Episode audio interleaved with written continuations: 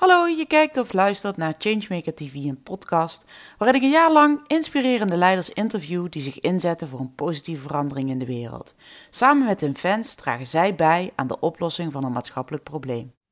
Mijn naam is Irene Jansen en ik help leiders om changemakers te worden. Met behulp van een authentieke boodschap en een strategisch plan zetten zij met plezier een beweging in gang voor die positieve verandering. Daarmee creëren zij impact. Iedereen die psychose hoort, denkt meteen: oh nee, daar moet ik van wegblijven. Dat terwijl de meeste mensen gewoon herstellen van een psychische aandoening, zoals burn-out, verslaving, psychose of borderline. Of ze vinden een manier om om te gaan met hun psychische kwetsbaarheid, zodat ze ook gewoon een baan, een huis, een partner en kinderen kunnen managen.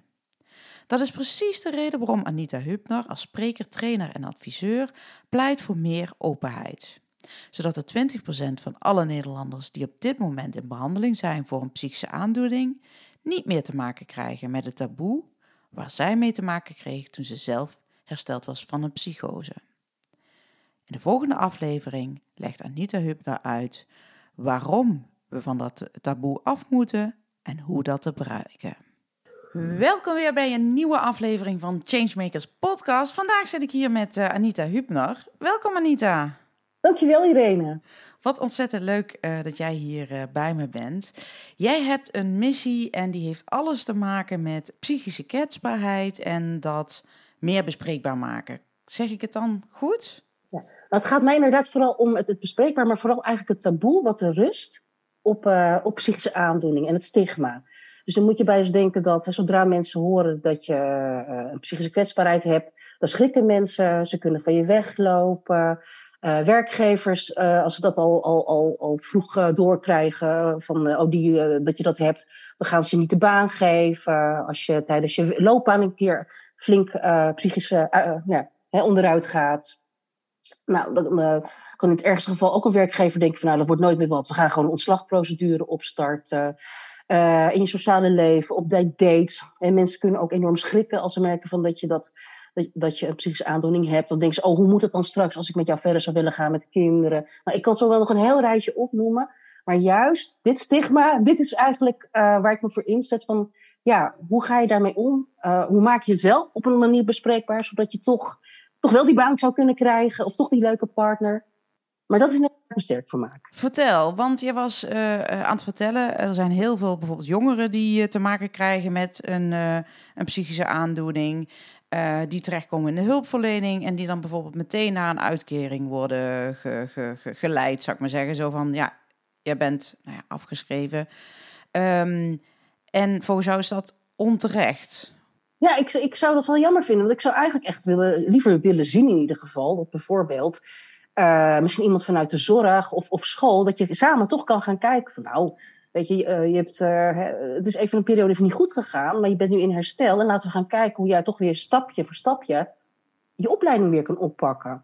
Want dat kan wel. zou... Het is niet dat je één keer uh, borderline gediagnosticeerd bent of weet ik wat, ADHD. We hebben, we hebben nu maar een groot mandje hè, van alles wat mhm. psychisch is. Maar dat je daar dan toch gewoon weer normaal mee kan ja, normaal, wat is normaal? Maar dat je in ieder geval gewoon weer een baan uh, gaat doen. Ja, ja kijk, het, het, zou, het doel zou eigenlijk, vind ik, moeten zijn in de behandeling. Uh, van dat je leert omgaan inderdaad uh, ja, met de klachten, de beperkingen die je hebt.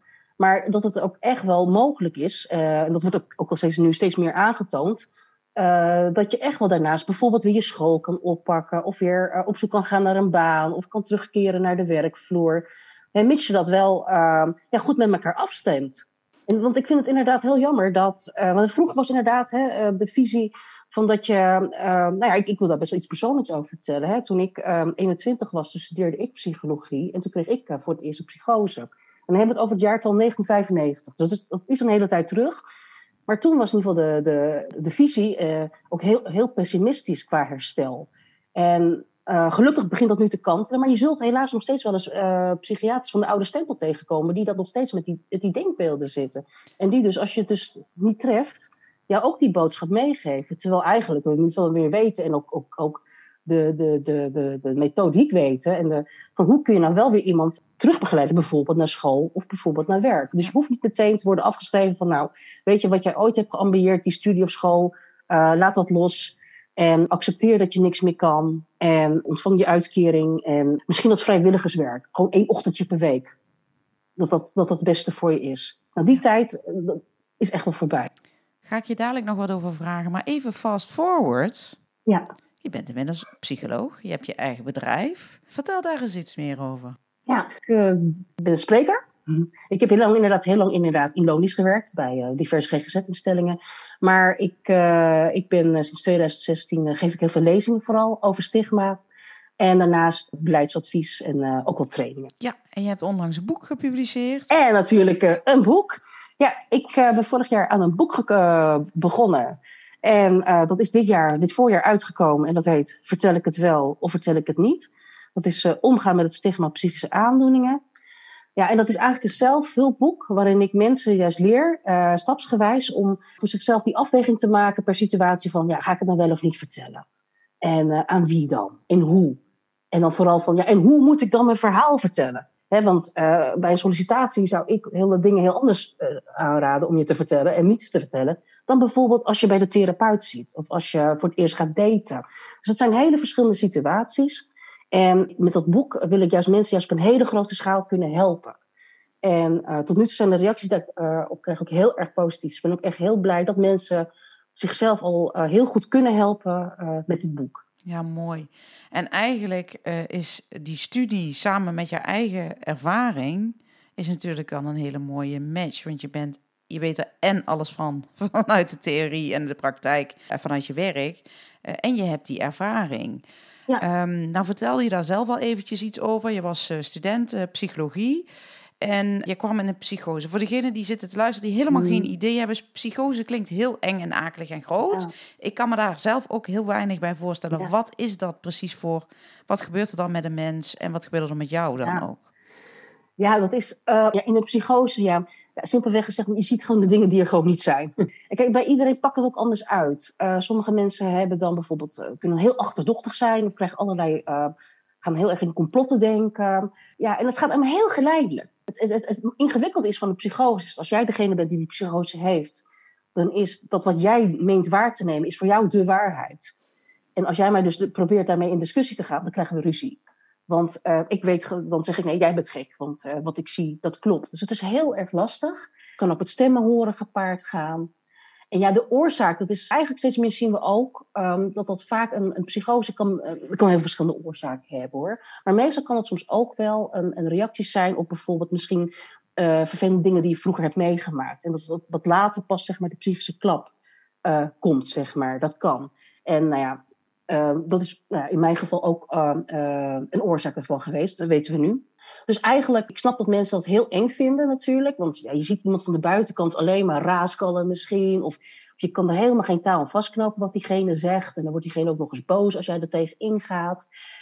Weet wel, van die, die reactie komt ergens vandaan. Niet zomaar uit de lucht vallen. Is waarschijnlijk een reactie op misschien ja, hele vervelende dingen. Dat kan heel goed. Ja, probeer toch in je houding iets uit te stralen dat je er voor diegene bent. Dus probeer zeker niet een gesprek eh, echt te voeren, soms, want dat is echt soms niet te knopen. Maar ga een beetje knikken, een beetje vriendelijk kijken. En weet je, dan gaat diegene ook jou wel vertrouwen. En dan gaat, diegene ook wel met jou mee en dan krijg je hem rustig. Had jij ook zo, moest je, moest jij bijvoorbeeld opgenomen worden? Of was er bij jou in de omgeving iemand die jou daarin begeleiden, hielp, luisterde? Ja, uiteindelijk heeft dat wel tot, uh, bij mij tot, tot, tot, een, tot opnames geleid. Dat klopt, ja. Ja, dat was, uh, dat was helaas uh, onvermijdelijk. En dan ben je dus een tijdje uit de running, ben je een tijdje uit je studie. Um, ja. ja. en ja, hoe is dat dan? Hoe gaat dat dan? Dus je, dus je hebt een behandeling. Uh, nee, de, wat ik dus aan behandelingen toen heb gekregen, is dat het heel erg meer um, gericht was op um, ja, stabiel worden. je krijgt in het begin heel veel medicatie en dan langzaam aan, dan kom je echt wel weer in de, in de realiteit, zou ik maar zeggen. Dus die de grootheidswaan, of wat je dan ook hebt, dat neemt af, stemmen nemen af. Ja, dan breekt een fase aan van, nou ja, dan realiseer je opeens van, jeetje, wat heb ik allemaal gedaan of gezegd. Dus een enorme schaamte krijg je dan. Uh, een depressie kan er ook wel op volgen, omdat je echt schaamt voor, oh my god, wat heb ik allemaal gezegd en gedaan. Maar dat is, uh, dus dat is best wel een pittig herstel hoor, voor iedereen. Laat ik dat voorop stellen. Maar eigenlijk heb ik persoonlijk veel meer het moeilijker gevonden van, hoe vind ik mijn weg daarna weer terug? in de maatschappij. want mensen weten natuurlijk op een gegeven moment wel wat jij hebt meegemaakt. Dus ja, wat vertel je dan wel of niet?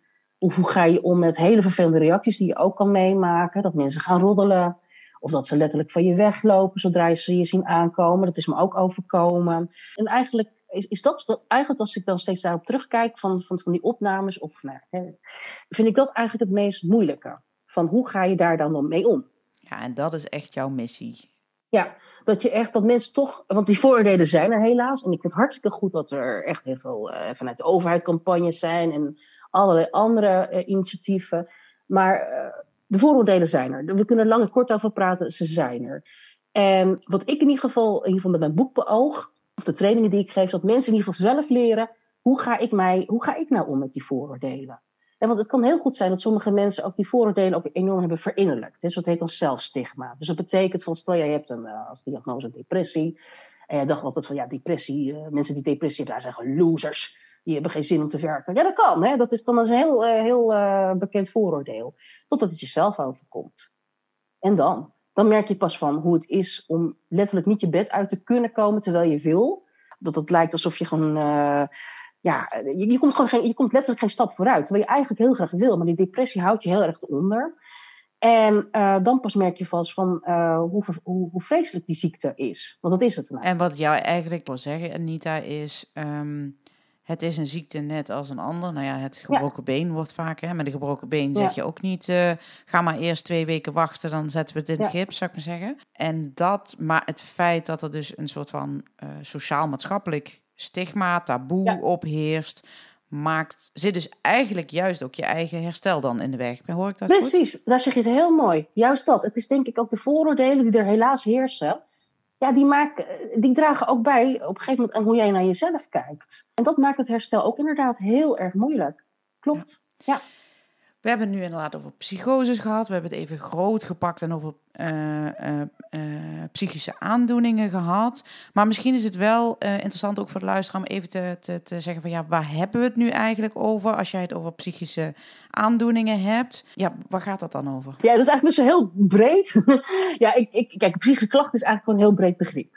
En ik denk dat de meeste mensen wel misschien mensen kennen of misschien zelf bijvoorbeeld inderdaad overspannenheid hebben meegemaakt. Daar begint het al. Ehm, burn-out, zeg maar. en dan, ik, ik, noem dus ook voorbeelden inderdaad, zoals bijvoorbeeld een bipolaire stoornis, een psychose, anorexia. Hè, de, mensen die anorexia hebben, daar zie je ook steeds meer van op tv. Um, het is eigenlijk best wel um, ja, heel erg, uh, ja, heel, heel veel uh, psychische aandoeningen waar je ooit van hebt gehoord, die vallen daar eigenlijk over. En dat is dus inderdaad heel breed. En als je ook kijkt naar hoe vaak het dan voorkomt, dat, dat, dat realiseren mensen zich niet. Want ze denken van, nou ja, het overkomt een ander, maar niet ik.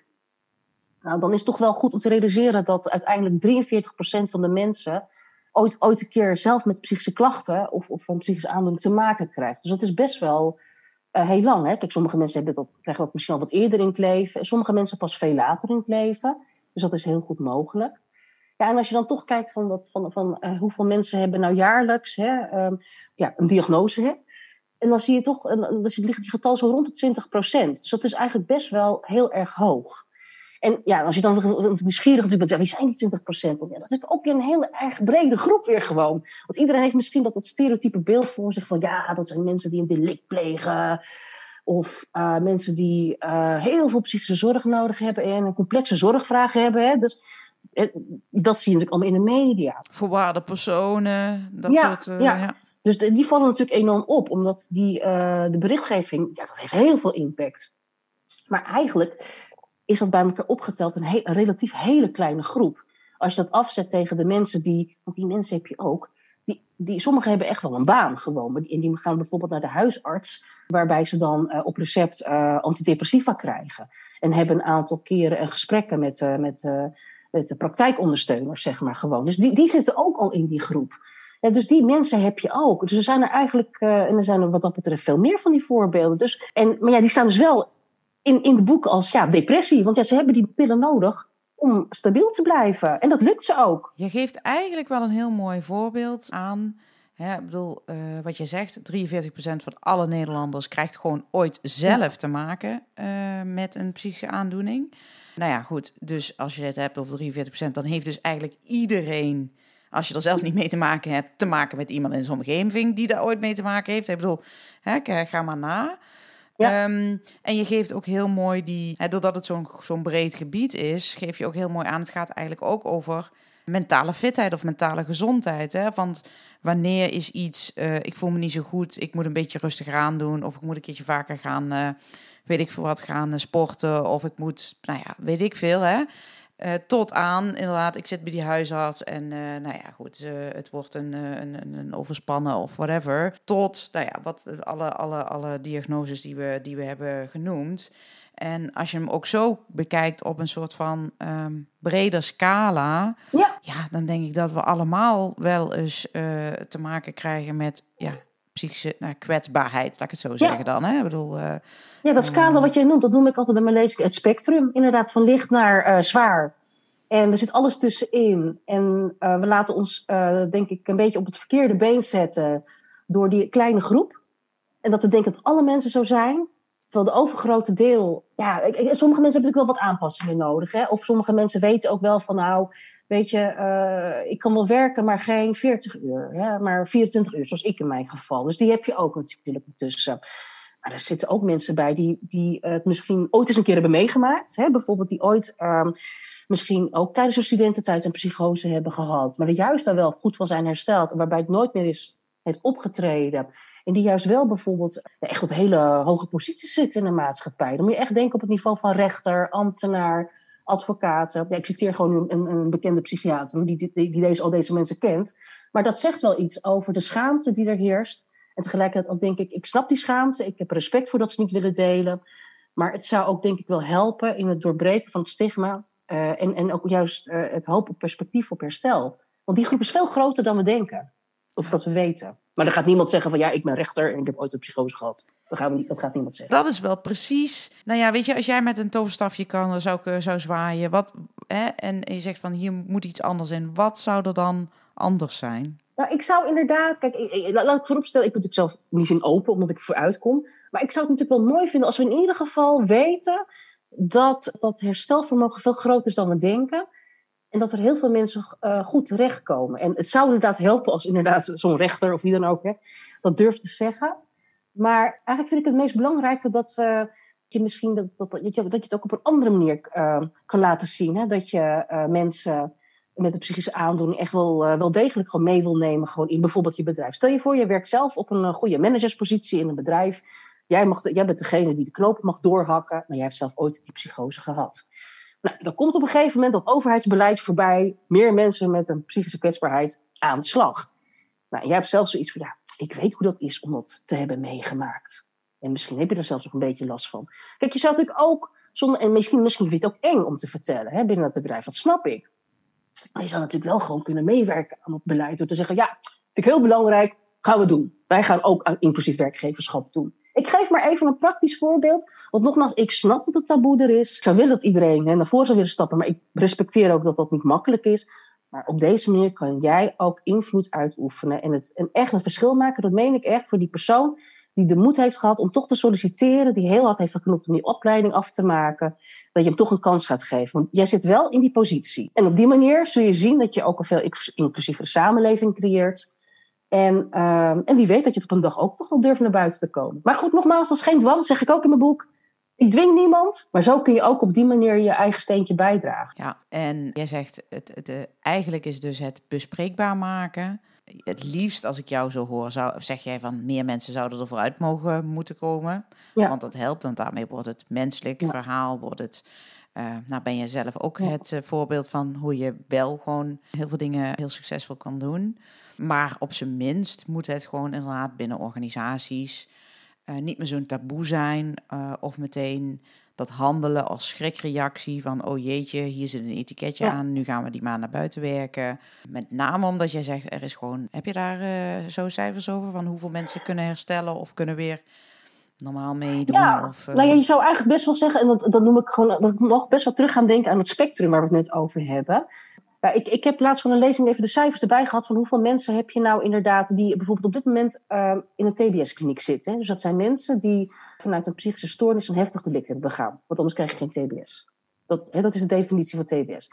Nou, dat zijn er op jaarbasis gemiddeld 1300 Die, in heel Nederland die daar zitten. Nou, dat is één groep. Dan heb je nog de groep mensen, en dat heeft, er zit een beleidsterm omheen, dat heet uh, ernstige psychische aandoeningen. En dat zijn mensen die inderdaad, zoals het dan zo heet, eh, complexe problematiek hebben. Dus vaak ja, misschien wel misschien meerdere uh, diagnoses hebben, zou ik maar zeggen. Maar in ieder geval, het komt erop neer dat het uh, hun zodanig beperkt in het dagelijks leven, dat ze eigenlijk bij heel veel dingen bijvoorbeeld al woonbegeleiding nodig hebben. Dus je moet echt denken op het niveau van dat er, dat er iemand altijd komt kijken. Is je woning op orde? Heb je het kunnen schoonmaken? Hoe gaat het met koken? Uh, heb je dagbesteding? Zullen we samen de administratie doornemen of de rekeningen nog op orde zijn? Uh, lukt het je om zelfstandig met geld om te gaan? Of moeten we toch met zakgeld gaan werken? Natuurlijk de medicatie en zo, et cetera. Ik, ik, ik, noem nu even gewoon het andere spectrum. Nou, als je die groep bekijkt, dan zit je geloof ik uit mijn hoofd op 281.000. Dus bij elkaar op nog geen 300.000 mensen in heel Nederland. Dus 300.000 is ongeveer, laat ik zeggen, ongeveer een derde van Amsterdam.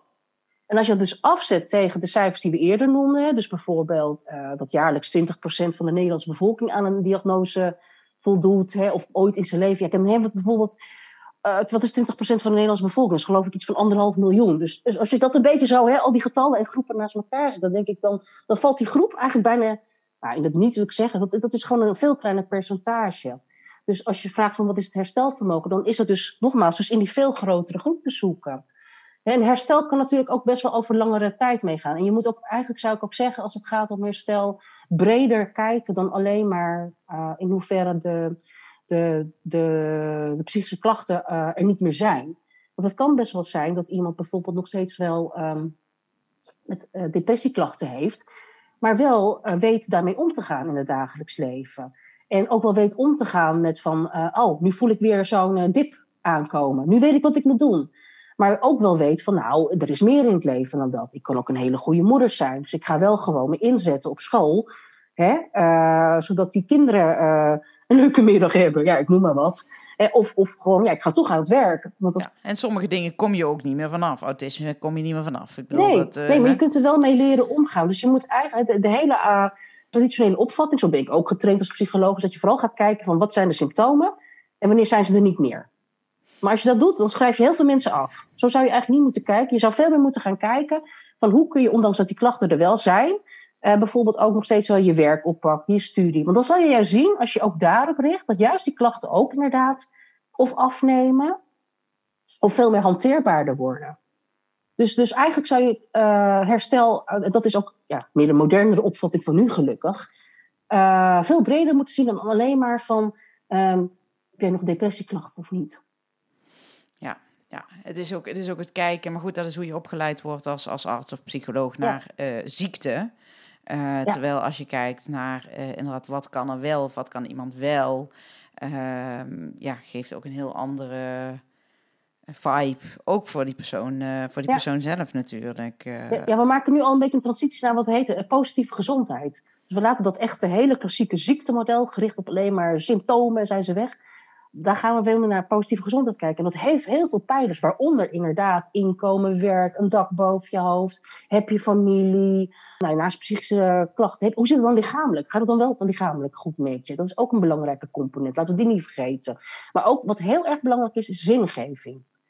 Als je het gevoel hebt van, ik doe ertoe of ik draag iets bij. Dat kan op allerlei manieren zijn. Want wat dat betreft, als je naar het model kijkt, is het wel heel leuk. Want stel voor dat je wel helemaal uh, in principe psychisch gezond bent je bent uh, lichamelijk gezond, je hebt geld, je hebt een dak boven je hoofd, je hebt wat vrienden. Maar je hebt totaal geen enkel gevoel dat jouw leven, ja, dat je toch iets ertoe doet. Of dat, omdat jouw leven, ja, ik, ik verdien hier wel lekker in, in deze baan. Maar ja, dat hoor je wel eens vaak. Dat mensen toch op een punt komen van, ja, wat heeft het eigenlijk voor zin? Al dat geld verdienen. Ja, dan ga je weer eens winkelen, leuk. Dan heb je weer dat mooie, dure jurkje. Dan ben je even een uur blij. En daarna verdwijnt de kick weer. Weet je, dat, dat, dat idee. Kijk, dan, dan zit je op heel veel punten goed, behalve op zingeving. En als dat gewoon ook niet, als je daar toch niet iets in, in kan veranderen, of, hè, of dat weet omhoog te krijgen, op wat voor manier dan ook, dan ben je ook niet gelukkig. En dus gezond, of nou ja, goed, of, ja. dan positief gezond, of ja. hoe je het, uh, hoe je het uh, ja. ja. Ja, mooi. Dus dat is wel een belangrijke. Ja. ja. Als je hem zo ook bekijkt in het lijntje, dan denk ik dat veel meer mensen zich ook echt kunnen, aan kunnen relateren en ook kunnen zien dat ja, we allemaal mensen zijn en dat je natuurlijk, ja, dat spectrum, ik denk dat dat wel een hele belangrijke ja. is. uh, voor mensen om, uh, om, om ja, een beetje voeling te hebben met het, uh, Precies. Met het thema. Ja, en uiteindelijk is psychische gezondheid natuurlijk een van de vele elementen die je hebt in het leven. Hè? Als je inderdaad dat, dat, dat, dat positief gezondheidsmodel volgt, hè, er is ook inderdaad, heb je goed contact met je familie of vrienden? Heb je die überhaupt? Weet je, dat is ook belangrijk, dat je toch wat mensen om je heen hebt. Hoeven er niet veel te zijn, maar dat je wel het gevoel hebt van nou, ik kan bij iemand terecht. Dat is zo belangrijk. Ik bedoel, eenzaamheid kan ook letterlijk dodelijk zijn. Hè? Dat kunnen mensen ook heel, kunnen mensen ook heel erg zich ellendig doorvoelen als ze zich heel eenzaam voelen. Dus moet je, dat moet je ook niet onderschatten. Mm -hmm. Ja, het is Ja. een combinatie van dingen. Ja. Dat taboe moet eraf, dat is duidelijk. Nou, mensen moeten daarvoor eh, eh, nou, meer gaan delen, vertellen. Of in ieder geval zich inzetten voor die inclusieve, nou, bijvoorbeeld voor inclusieve ondernemers of inclusief eh, werkgeverschap. Ja, kan je vertellen, wie zijn nou, wie zijn nou degenen die echt, ja, wie zijn jouw fans? Wie, wie omarmen jouw verhaal helemaal? Wat, wat, wat zijn dat voor mensen? Ja, dat zijn eh, ja, hele verschillende mensen. ja, jee, wie zijn mijn fans? Ja, het zijn toch allemaal wel mensen die of daar op een bepaalde manier zelf ervaring mee hebben. Of die iemand kennen die, die onder echt dat, van, van dat stigma last hebben gewoon. Ik, zeg, ik merk het nu helemaal heel duidelijk, ook met, met lezen natuurlijk, dat is het mooiste. Maar ook, ja, toch ook met, met, met, met de persoonlijke reacties die ik op mijn, eh, op mijn boek krijg. Ik, was, ik ben echt onder de indruk van een paar echt heel uitgebreide boekrecensies die ik heb gekregen van ervaringsdeskundigen. Ik beschouw hun een beetje als mijn grootste fans, omdat ehm, ja, ik zie precies in de recensies terug van ja, dit is in precies eh, waarom ik het heb geschreven. En ja, denk, als je zoveel waarde kan toevoegen aan iemands leven, hè, dan denk ik ja dat, ja, dat vind ik gewoon geweldig. Ja. Dus dat, ja, voor mij zijn die mensen mijn grootste fans. En ehm, ja, natuurlijk ook mensen die mij letterlijk een podium geven van, nou, hè, kom hier je visie uitdragen. Ja, daar ben ik natuurlijk zelf ook fan van, of misschien fan van mij. Ik merk gewoon inderdaad dat de, de, wat me ook is opgevallen, zeker de afgelopen twee weken, toen, toen ik weer veel in de media kwam, hoeveel mensen eh, ja, zo'n like hebben gegeven, zeg maar, op, op het, het verhaal wat ik dan deel. En ja, ik vind dat natuurlijk heel hartverwarmend. Maar ik denk ook dat ze daar wel misschien op een andere manier iets in herkennen of zo. Het gaat ook een beetje om de thematiek van hoe ga je met tegenslag om. Dat kan ook. Hè? Ik bedoel, je hoeft niet allemaal per se misschien zelf een psychose te hebben gehad om je te herkennen in mijn verhaal. Maar dan herken je wel in de thematiek met om, omgaan met tegenslag. En dat dat misschien ook wel mensen inspireert of, of een fan maakt, als je het zo wil noemen. En hoe, hoe komen ze dan in actie, los van die like? Hè? Ehm, Ja. Sommigen gaan je schrijven. Nou ja, anderen zijn ook degene die dan eh, eh, jou het podium geven of het in hun organisatie meenemen. Zijn er nog andere voorbeelden van dingen die, ja, die gebeuren omdat mensen jouw verhaal lezen, horen, het met je eens zijn dat het taboe gewoon af moet van die psychische aandoeningen? Ja, va- vaak doen mensen het wel een beetje allemaal op hun eigen manier. Hè? Ik, ik ken wat dat betreft heel veel mensen die al hè, eh, op hun manier ook, ook bezig zijn met mensen helpen. Hè? Dus denk inderdaad aan de mensen die bijvoorbeeld bij patiëntvereniging werken. Hè? Die, die gaan verder echt niet in de krant staan met hun verhaal. Maar ze doen, ik vind dat ze al heel waardevol werk doen, omdat ze eh, hun eigen ervaring inzetten om andere mensen eh, ook, ook te helpen hè, en te informeren. Ik bedoel, dat, dat vind ik ook een manier van openheid. Hè? Dus dat is niet in de krant, maar je bent al open op het moment dat jij in een buurthuis staat, achter een kraampje, en je zegt: God, ik eh, werk voor de vrijwilligersvereniging, of ik ben als vrijwilliger bij de patiëntvereniging, kan ik je helpen? Hè? En, en dat je dan op die manier al, al mensen die misschien op dat moment bij jou komen en nog helemaal in paniek zijn van: Oh, ik heb net die diagnose gehad, wat nu? Weet je, dat je ze dan al kan helpen. Dus dat vind ik al, nou ja, dan zet je al je openheid in. Hè, dus daar begint het al, vind ik. Dat vind ik al heel erg mooi. Dus ja, ik, ik zeg ook altijd van, als het gaat om die bespreekbaarheid en openheid, kies dan ook een manier waar jij je prettig bij voelt. Hè? Dus dit is een voorbeeld. Hè? Nou, het voorbeeld hè, wat ik eerder gaf van bijvoorbeeld die, die manager op die hoge positie, die echt denkt van, nou, ik, kan er maar ik durf het niet te zeggen, maar ik ga wel ervoor zorgen dat het inclusief eh, beleid van de grond komt. Ja, Nou, dat is ook natuurlijk hartstikke mooi. precies. En zo kun je natuurlijk ook, eh, nogmaals, kijken passend wat, wat past bij jou de situatie.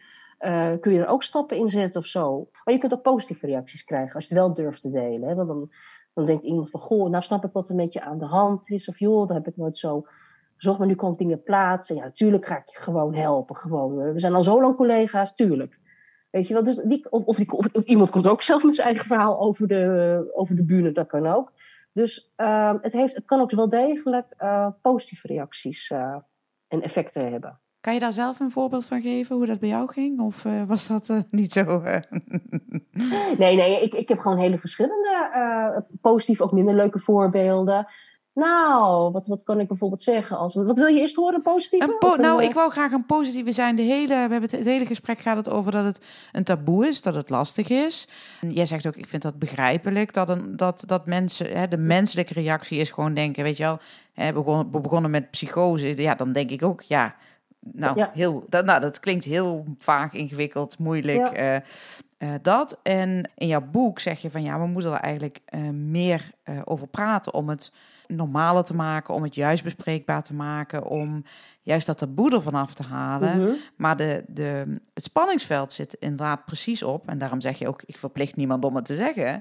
Het spanningsveld zit wel precies daarop. Als jij jezelf kwetsbaar maakt door het te vertellen, dan kan je ook een beetje de kop van jut worden. Dus ehm, eigenlijk om, uh, om ook een beetje een tegenwicht te geven, ben ik heel nieuwsgierig. Van je zegt van, het kan ook heel positief werken. Je hebt ook een paar hele positieve reacties gehad op je boek. Dus gewoon, hè, als je vanuit jouzelf een, een, een positief voorbeeld zou kunnen geven, ge ja. schept dat een beetje ander licht ja, op het verhaal. Absoluut. Zeg maar. Ja, dat kan ik ook doen. Ik zal een voorbeeld geven van, dan gaan we toch ook weer helemaal terug in de tijd, maar dat is wel heel leuk juist, om te kijken hoe het ons zich ontpopt heeft.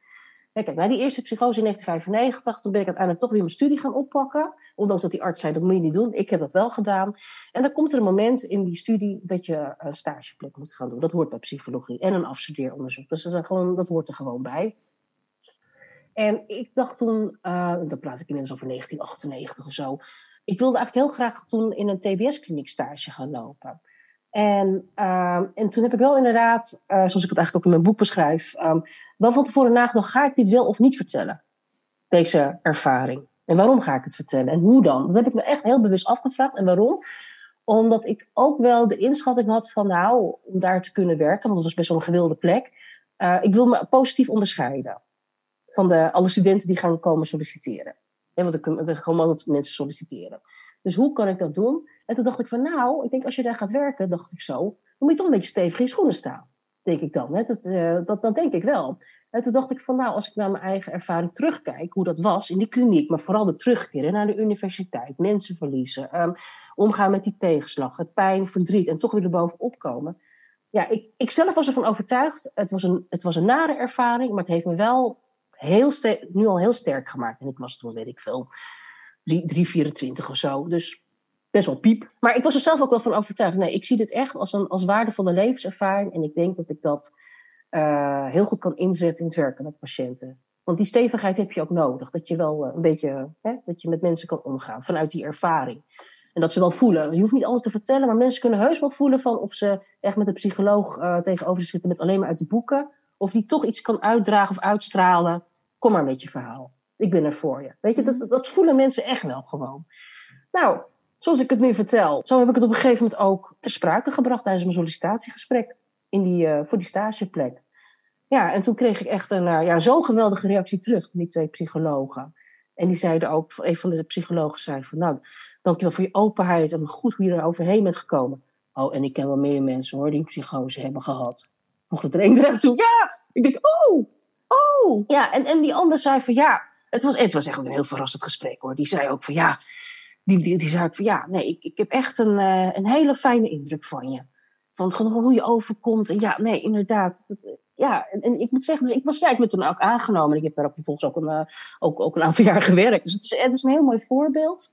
En ik snap nu ook wel achteraf hoe dat voor die mensen moet zijn geweest op zo'n gesprek. Want ik heb zelf ook jaren later in mijn loopbaan ook wel eens uh, jonge studenten begeleid, zeg maar. Hè, uh, voor, binnen het kader van een project. En als ik ze dan vroeg van, en het was een project waarbij je ook met mensen met een, uh, die zelfstandig wonen, maar wel een psychische aandoening hebben. Mm -hmm. Dus als ik ze dan ook vroeg natuurlijk bij het sollicitatiegesprek, van, goh, wat motiveert jou om dit te doen? Heel veel mensen hadden of eigen ervaring of iemand uit de omgeving, misschien een ouder. En dat was de reden waarom ze kwamen.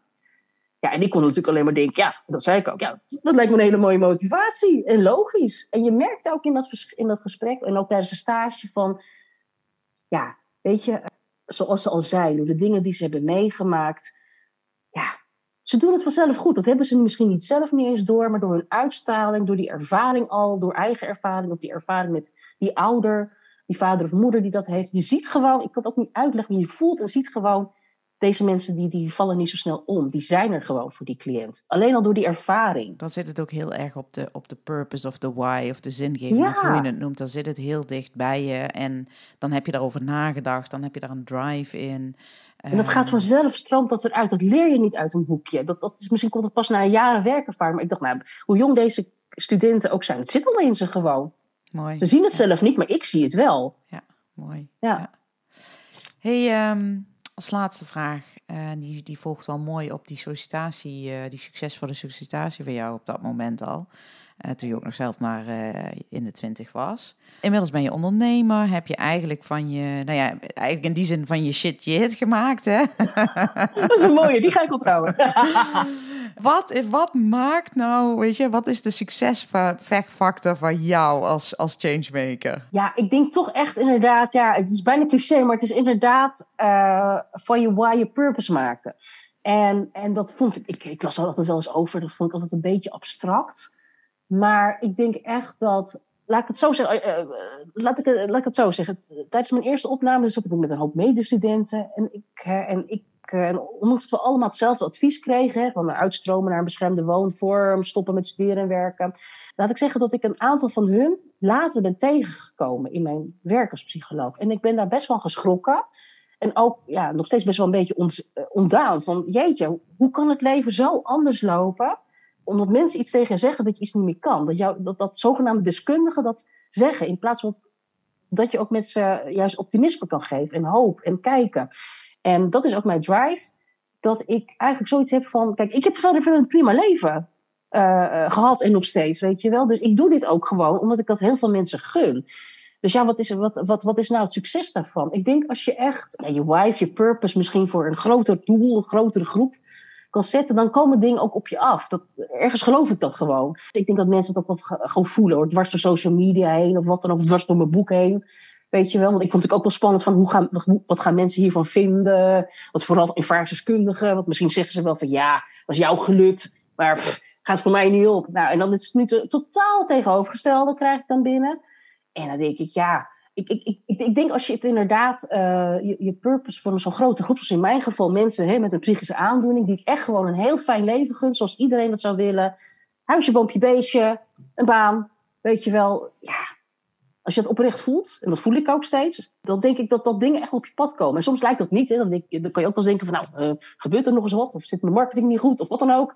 En dan komt er opeens wat. En dan komt er opeens heel veel achter elkaar. Dus je moet het soms ook een beetje geduld geven. Of een beetje geduld hebben en tijd geven. Dat is ook wel zo. Ja, precies. Dus het is een combinatie, jouw succesfactor is een combinatie van echt gaan staan voor wat jij belangrijk vindt. En hè, Ja. die, purpose uitdragen en hem Ja. ehm, ook afzetten tegen hè, dus iets doen voor een grotere, voor een grotere groep waar je echt eh, voeling mee hebt. En nou ja, goed, en een beetje geduld of een beetje vertrouwen misschien Ja. in, in, in dat, het, eh, dat het komt. Of dat, eh, nou ja, en dat is bij jou ook, ook in die zin gebleken. En soms zie je het misschien pas achteraf. Maar ik denk, omdat ik, bedoel, ik ben nu al best wel sinds 2016 ben ik begonnen. En natuurlijk was die aanloop, hè, dat is vaak bij startende ondernemers. Dan denk je, oh, er gebeurt niks, doe het niet goed. En opeens komt er allemaal, allemaal achter elkaar. En dan gaat het meestal bij mij heel organisch. En ik denk ook eigenlijk, eh, zolang het zoals het nu gaat, denk ik van nee, dit is ook goed zoals het gaat. Omdat het ook, ik heb ook een beetje het gevoel van, eh, ik kan het zelf allemaal nog eh, qua gezondheid ook behappen. En qua energie. Hè? En eh, dat is natuurlijk ook heel belangrijk. Want ik wil natuurlijk wel graag gewoon ook overeind blijven. Dus ik denk van nee, ik denk ook eh, zoals het gaat, zo gaat het. En zo, zo is ook goed. Mooi. Dat lijkt me een hele mooie afsluiter, Anita. Dankjewel. Ik wil je heel erg bedanken voor dit, eh, voor dit gesprek. En, Dank je voor de nou, uitnodiging. de- ja, nou ja, en voor degenen die dus nog meer willen weten, vertel ik het wel of vertel ik het niet. Het boek van Anita Huper is te koop via de website of gewoon in de boekhandel. Overal waar mensen het willen, wat ze willen. De lokale boekhandel, je mag het bij Bol bestellen, je mag het bij de uitgever doen, Helemaal goed. wat je wil. Top. Maar ik vind het leuk als je het koopt. Ja, precies. hey, super, dankjewel en eh, tot gauw. Graag gedaan. Je keek of luisterde naar Changemaker TV en podcast. Fijn dat je erbij was. Laat vooral even weten wat je ervan vindt door een like te geven of een reactie achter te laten. Wil je niks missen van deze serie met inspirerende leiders die zich inzetten voor een positieve verandering in de wereld? Abonneer je dan even. Be the change.